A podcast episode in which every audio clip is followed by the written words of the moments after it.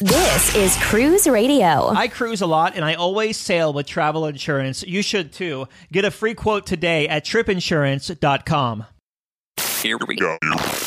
Broadcasting from the tripinsurance.com studios in Jacksonville, Florida. This is Cruise Radio.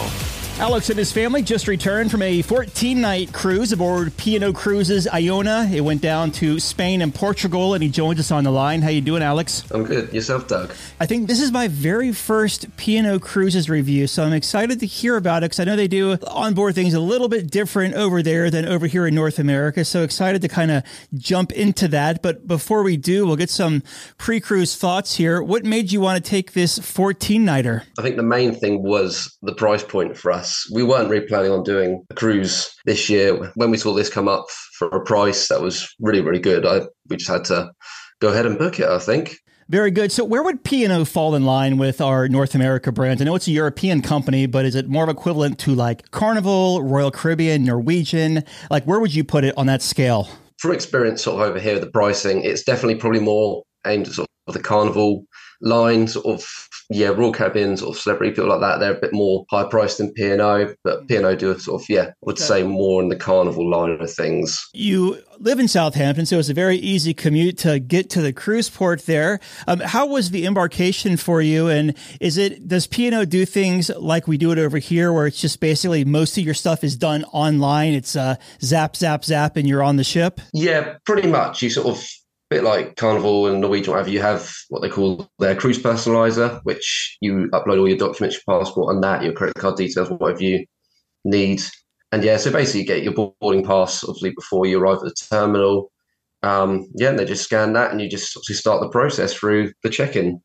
How long would you say it took you from the curb to getting on the actual ship? We actually timed it because we wondered because they sort of changed how they do things down there sort of relatively uh, recently and it actually took us 25 minutes from curb to ship okay so it was pretty good really you make your way on board the ship what were your first impressions when you walked on board ionia this was our third time doing the Iona and um, looks just as good as the day she came out. Yeah, but she just uh, it's sort of a bit different for P&O. It was quite more modern, a bit more contemporary. There's sort of like a lot of chrome, a lot of marble as you go into the atrium, and uh, yeah, it's always just a really nice sort of. Um, I think we sort of call it like it's like going home because we're just so used to the ships and what have you, and it's just, it's just a really nice environment as soon as you step on the ship. So you make your way on board the ship. You go to your stateroom. Uh, what kind of stateroom did you have for the 14 nights, and what did you think of it for the three of you? We had a standard balcony, and we've done those a couple of times before and they are a really good sized cabin. They're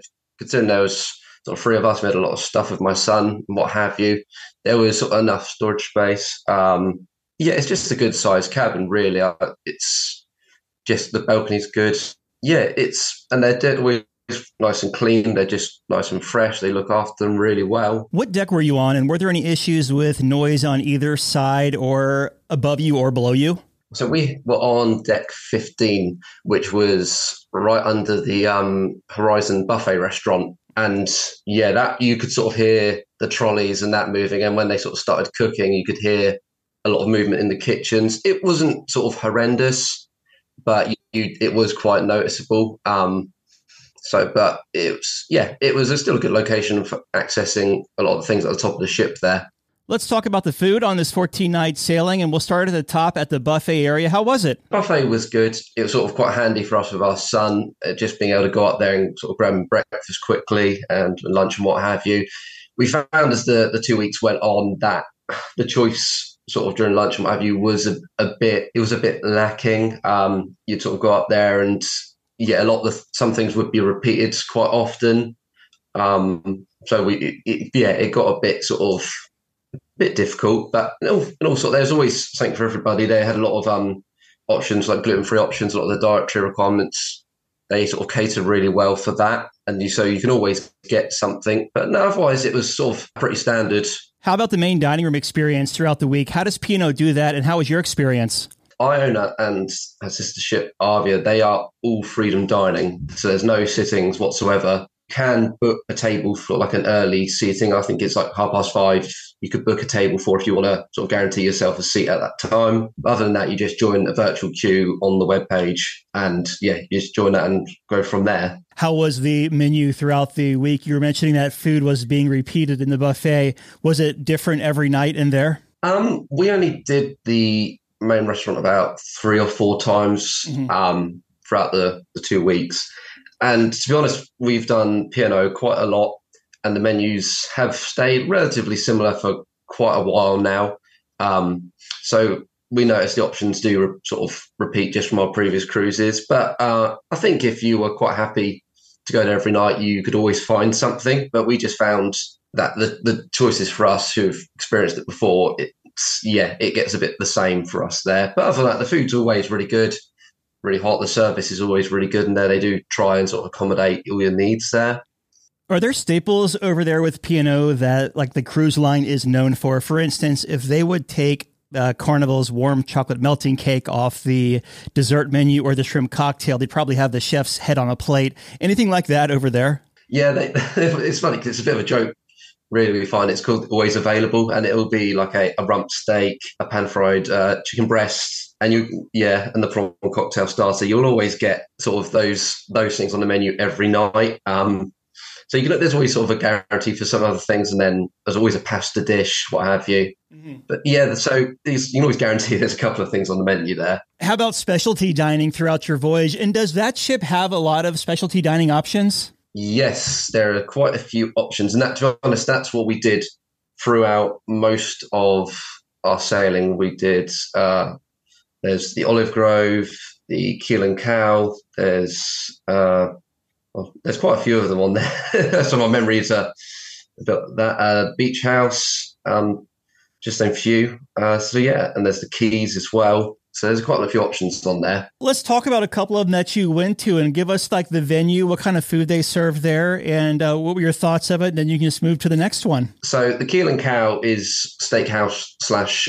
pub food. So you get some really good steaks, but you also get some very traditional sort of fish and chips. You get a lot of uh, bistro style dishes, and that's um, an a la carte pricing. It's very reasonable. We find a sort of a rump steaks around fifteen pounds, and there's other dishes around ten pounds. So it's not horrendous. It's quite. We think it's quite good pricing, and the food's always really, really good. I'm going to take a shot in the dark here and say the Olive Grove is probably a, an Italian restaurant. Yeah, so the, the Olive Grove is the Italian on board, and that mostly is complimentary options. There, there's a few extra pay items, but most of the stuff is included on there, um, and that's really good. You get a sort of good option of your pastas, your pizzas, then you do get a good selection of fish. Um, and it's just yeah, it does cover all bases. Gotcha. And we've we we did that three times I think on board, so we we do got enjoy that one. Nice. So you did uh, Italian three times. You did the steakhouse. Any other specialty restaurants?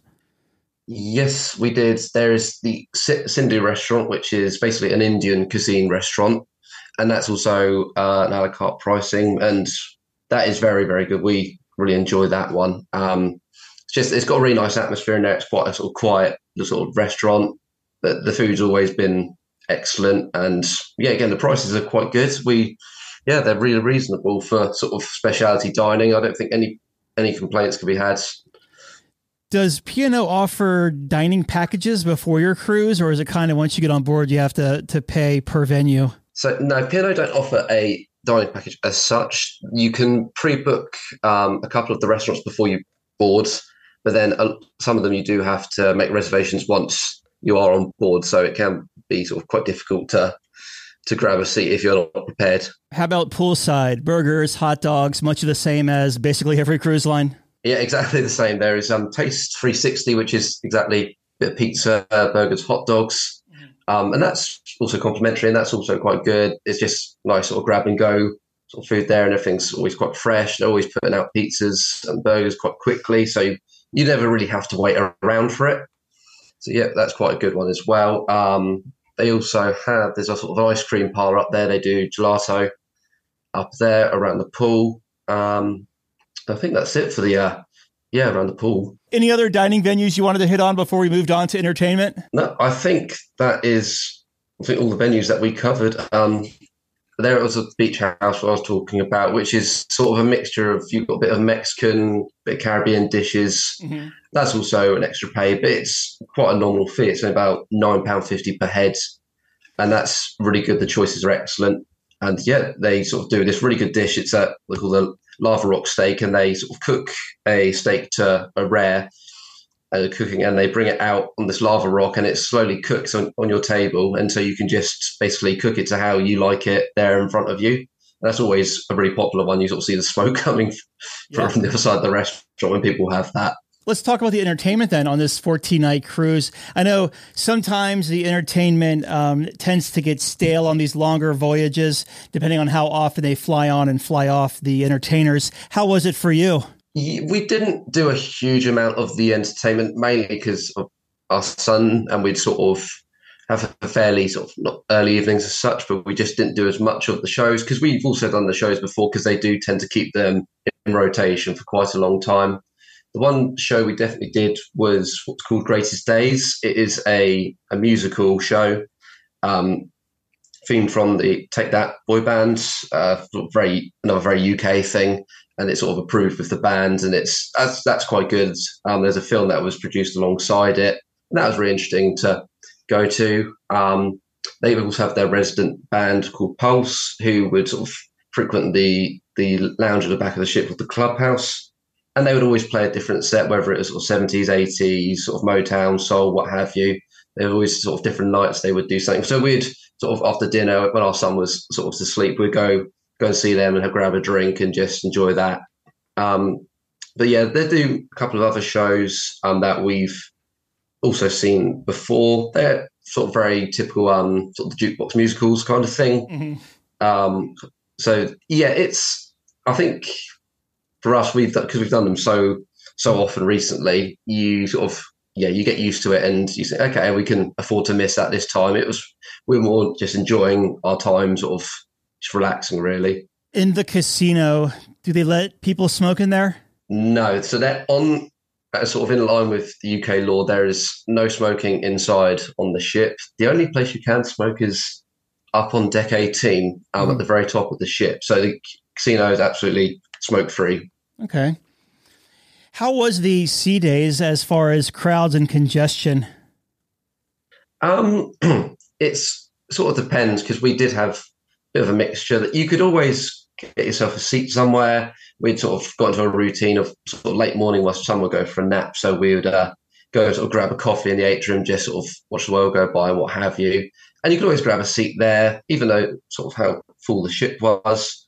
Um, but we noticed when we had some sort of rough weather that the ship got very quiet and you really had a good choice of uh, venues to go to. Um, but other than that, sort of, you didn't really notice how full the ship was. Um, so apart from usual places like the buffet, when it, lunchtime and breakfast, that they tended to get very busy, and there'll be sort of there'll be sort of queues here and there for the different stations. Um, and the weather sort of in between, it was sort of fairly mild, so the open deck space was used sort of here and there. Um, but some days you just it was very quiet out there by the pools.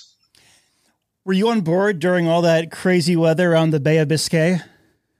Yes, we uh, we were on just about. I think we we cleared the weather. We sort of um, got around it. Just we did catch some of it on the way back to Southampton, um, but nothing quite sort of as bad as been reported.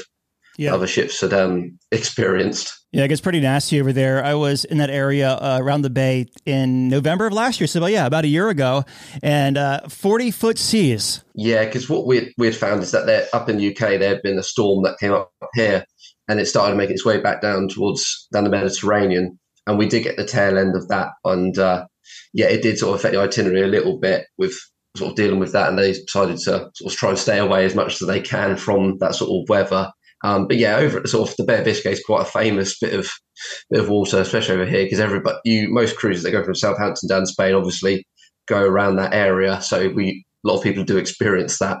Yeah. Let's talk about the ports of call you did hit on this 14 night sailing. So, what we'll do here is give us the port, give us a highlight, and then just move to the next one. Okay. Our first port was Vigo. Um, that's a port we've done before a couple of times. It's very common on this sort of itinerary. So we just sort of got off the ship in the morning. We wandered up to the old town. Uh, they have the little cathedral in there, which is quite a nice setting, which sort of had a walk around through there. And it's just nice to browse through the streets there and just do sort of stretch your legs after a couple of days at sea. Um, we had Sky Princess in with us, so it was actually quite busy for sort of an off-season port, really. Um, but it was just nice to sort of get off the ship. We just had to wander around for a few hours, um, just yeah, just to get out, really. Um, but yeah, we've sort of done the cover the port before quite often, so we don't sort of if on those places you sort of get off, have a wander around, and uh, come back on the ship after a few hours and such. Our next port was uh, Malaga, and so we found out very early on at Malaga that we would be sheltering there overnight um, to hide from the weather we were just talking about. So so we had a bit of a longer day there, but we just sort of did breakfast on the ship. Um, yeah, we just sort of walked from the ship into the the center of town there because that's another sort of really pretty place with um, sort of very old town and the cathedral. Um, we tend to tend to walk everywhere of these ports because they offer shuttle buses from the port to the local town. But with us on the stroller and that, it was just just easier for us to walk a lot of these places. And we found we were sort of doing it as quick as the shuttle buses did offer. But yeah, we sort of went through there. They, there's uh, the Roman Amphitheatre that they've been preserving there. It was just quite nice to um just explore that because I'd never been to Malaga before, and we came across the sort of one of the local beaches there, which is very near the cruise port. You could see the port from the beach there, and we just had a, a drink and what have you.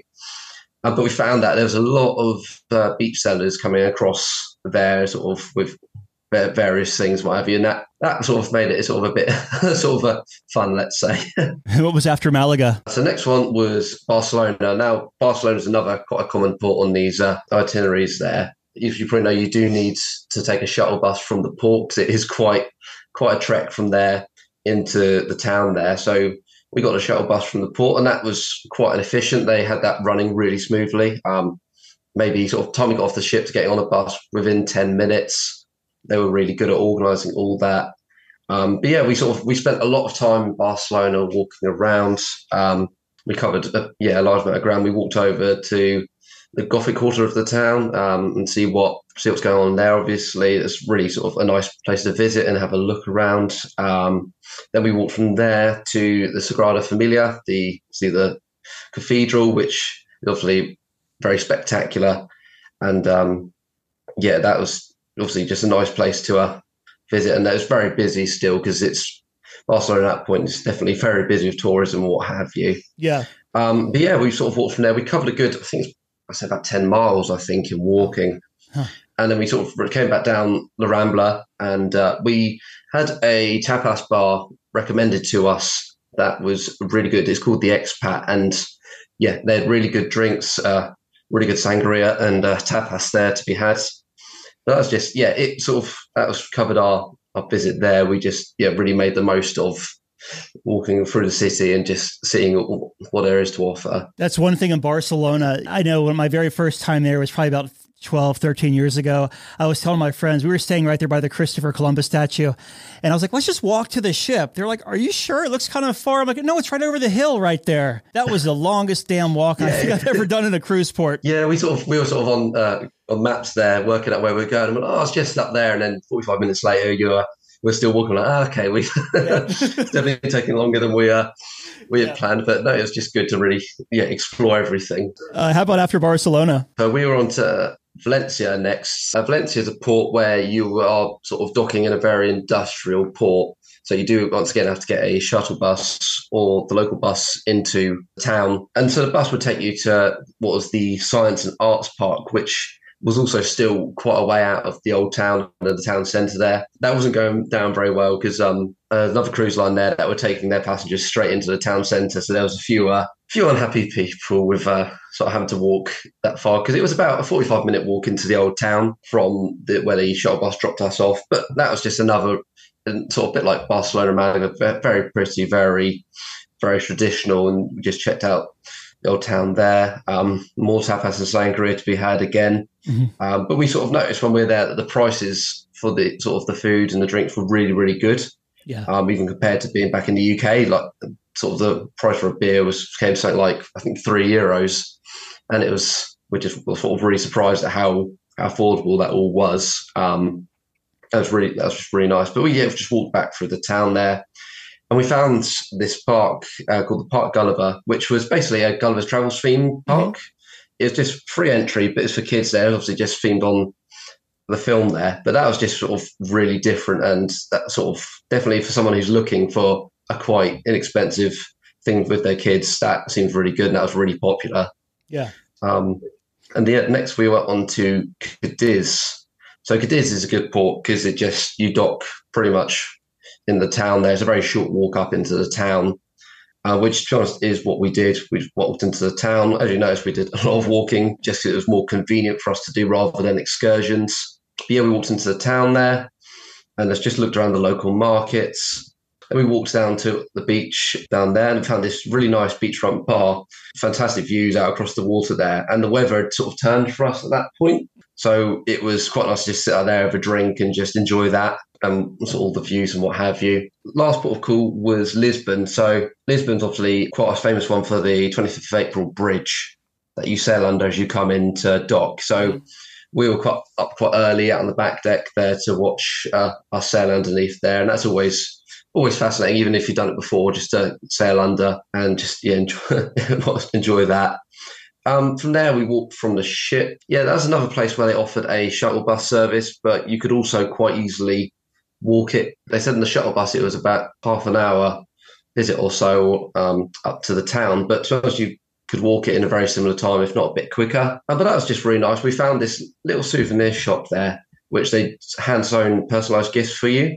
So for some, we found a, a comforter and they sewed his name on it right in front of you, and it was just really good to watch them do their crafts because they just took it from you, so there and then within five minutes was done, and that was just something completely different that we sort of wouldn't have had otherwise. And then, of course, we had to do the very typical thing of the uh, the pastel de nata and uh, the coffee. That seems to be the thing that you do when you mm-hmm. you go into Lisbon. Very traditional uh, thing to do. But yeah, we just enjoyed that as well. The weather was starting to turn a bit colder and a bit more wet just with the storms coming. So yeah, we found some local wine and picked up a Portuguese liqueur to take back with us. So you make your way back to Southampton. Uh, how was your debark process? The debark process, the night before, pretty much like every other uh, cruise line, you obviously get a allocated time. Uh, well, they allocate you a time on P&O. I can't remember for other cruise lines. So we had uh, time about 9.35 to get off. So we just went up for some breakfast. Enjoyed the last of the ship before we had to uh, get off. Very smooth and they just had it really well organised, we found. Nice. Now, any first time tips to offer someone sailing P&O? Yeah, there's a couple of things that we've noticed over time is they P&O offer uh, a few drinks packages. We've done it once before the drinks package, but you do sort of have to drink a lot to make it, make it worth your while. It's sort of a personal preference. Obviously, if you drink a lot more, then it might be worth it. But for the most people we spoke to, that they didn't uh, worry about drinks package because it's um yeah you may not get the value out of it. So just before you go, I'd just I'd advise that you, uh, yes, just work it out. Maybe just calculate what you would probably drink, and yeah, see if that's something you would do. The other thing I'd probably say is to pre-book sort of the specialty restaurants because they do fill up very quickly. So by the time you get on the ship, you may struggle to get the time slot that you want in some specialty dining. So it's one of those things. If you can try and do as much as you can before you go, then it'll definitely save you um, save any problems later on. One tip that we've sort of thought of. It's not particularly P&O specific, but it was just something we noticed from the ports is that the um, all the security and the checks, what have you, in all the ports was handed over to the port authorities rather than on the ship. So what we found is that we were constantly taking my son out of the stroller, folding it up, putting it through the um, the scanners and what have you, and it was sort of always a bit of fun trying to do that process every time. So you have to be really prepared. So we just it sounds like a very basic tip, but just to parents of younger children like us to sort of have a fold up stroller that you can easily fold down and fold back up again because we were doing that uh, quite a lot, especially for the buses as well. I do have a question though. So, uh, and this is very controversial because it's like a North American and European thing, but I want to ask you how gratuities work. So, with P&O and I believe Cunard, the gratuities are bundled into the price of your cruise. So when you go to book a cruise with P&O, it tends to be what you see is yeah all included. So it is quite it is quite good. There's no sort of no surprises afterwards. Um, but we we do like to tip our sort of our cabin attendant anyway, just afterwards, just sort of, yeah, we just, it's always something we've done. Gotcha. Looking back, what was the biggest highlight of this cruise for your family? Best thing really was the time sort of spent together, but also with the crew. Um, the crew with our son, they were all really fantastic. They all wanted to sort of interact and say hello. And it was just, it made it a really nice experience uh, for all of us because we were sort of, we were a bit apprehensive of our son only being seven months old. It was uh, sort of all of, is it going to be sort of a good experience or are we going to struggle? But the crew was sort of really fantastic and they just tried everything to make it a good experience for us. They would sort of in the restaurant, the waiters would come over and try and offer ice cream and juice and was like, can we get anything for your son? And in the restaurant, son, they would try and sit us at a table which would accommodate our stroller and what have you. So they just really made it a really good experience for us there. And your final thoughts of P&O Iona? We really enjoy the ship. We we think there is something for everybody on board, and we just really enjoy the what it has to offer. It's one of those ships we'll definitely do again. Have you sailed or are familiar with Royal Caribbean, Norwegian, Celebrity, anyone that sails over there? So I've sailed Royal Caribbean twice out of Southampton. We did our honeymoon on Norwegian out mm. of Athens, pretty much it. And my wife has done Cunard. So yeah, we've done a few others as well. But I think, yeah, P&O, it's one of those things. People they used to be known for quite a, a silver service kind of thing, but they've definitely become a bit more open better accommodating to yeah, pretty much everybody, I think. We've been talking with Alex about his 14 night sailing on P&O Ionia, Iona. I, have been butchering that the whole interview, so I'll have to fix that in post production. Alex, thank you so much. It was great talking to you, and I appreciate this review, bud. Lovely. Good to talk to you, Doug. Thank you. Just back from a cruise? Let's talk about it. Email Doug at cruiseradio.net. A big question we get at Cruise Radio is how do I know if I need trip insurance? Simple answer if you're getting on a plane, taking a road trip, or getting on a cruise ship, you need to have travel insurance. Hey, it's Doug Parker from my friends at tripinsurance.com. Not, not only does tripinsurance.com protect your vacation investment, but it also gives you peace of mind in case anything were to go wrong on your trip. How do they do it? They offer three different types of trip insurance policies good, better, and best, one policy for every vacation budget. But it doesn't just stop there. They're up to 40% lower when you shop around on other comparison sites. Plus, tripinsurance.com offers 24 hour customer support before, during, and after your trip online claims assistance, and travel alerts to let you know what's going on at your destination. But find out for yourself. Check out tripinsurance.com. All right, Dougie, let's see what we got for you, buddy. Cruise Radio is produced at the tripinsurance.com studios in Jacksonville, Florida. Get cruise news, ship reviews, and money saving tips every Thursday on Cruise Radio. If you've enjoyed this episode, please subscribe to the show. If you want to help spread the word, Give Cruise Radio a five star review. Find Cruise Radio where you listen to your favorite podcast or online at cruiseradio.net. I'm your announcer.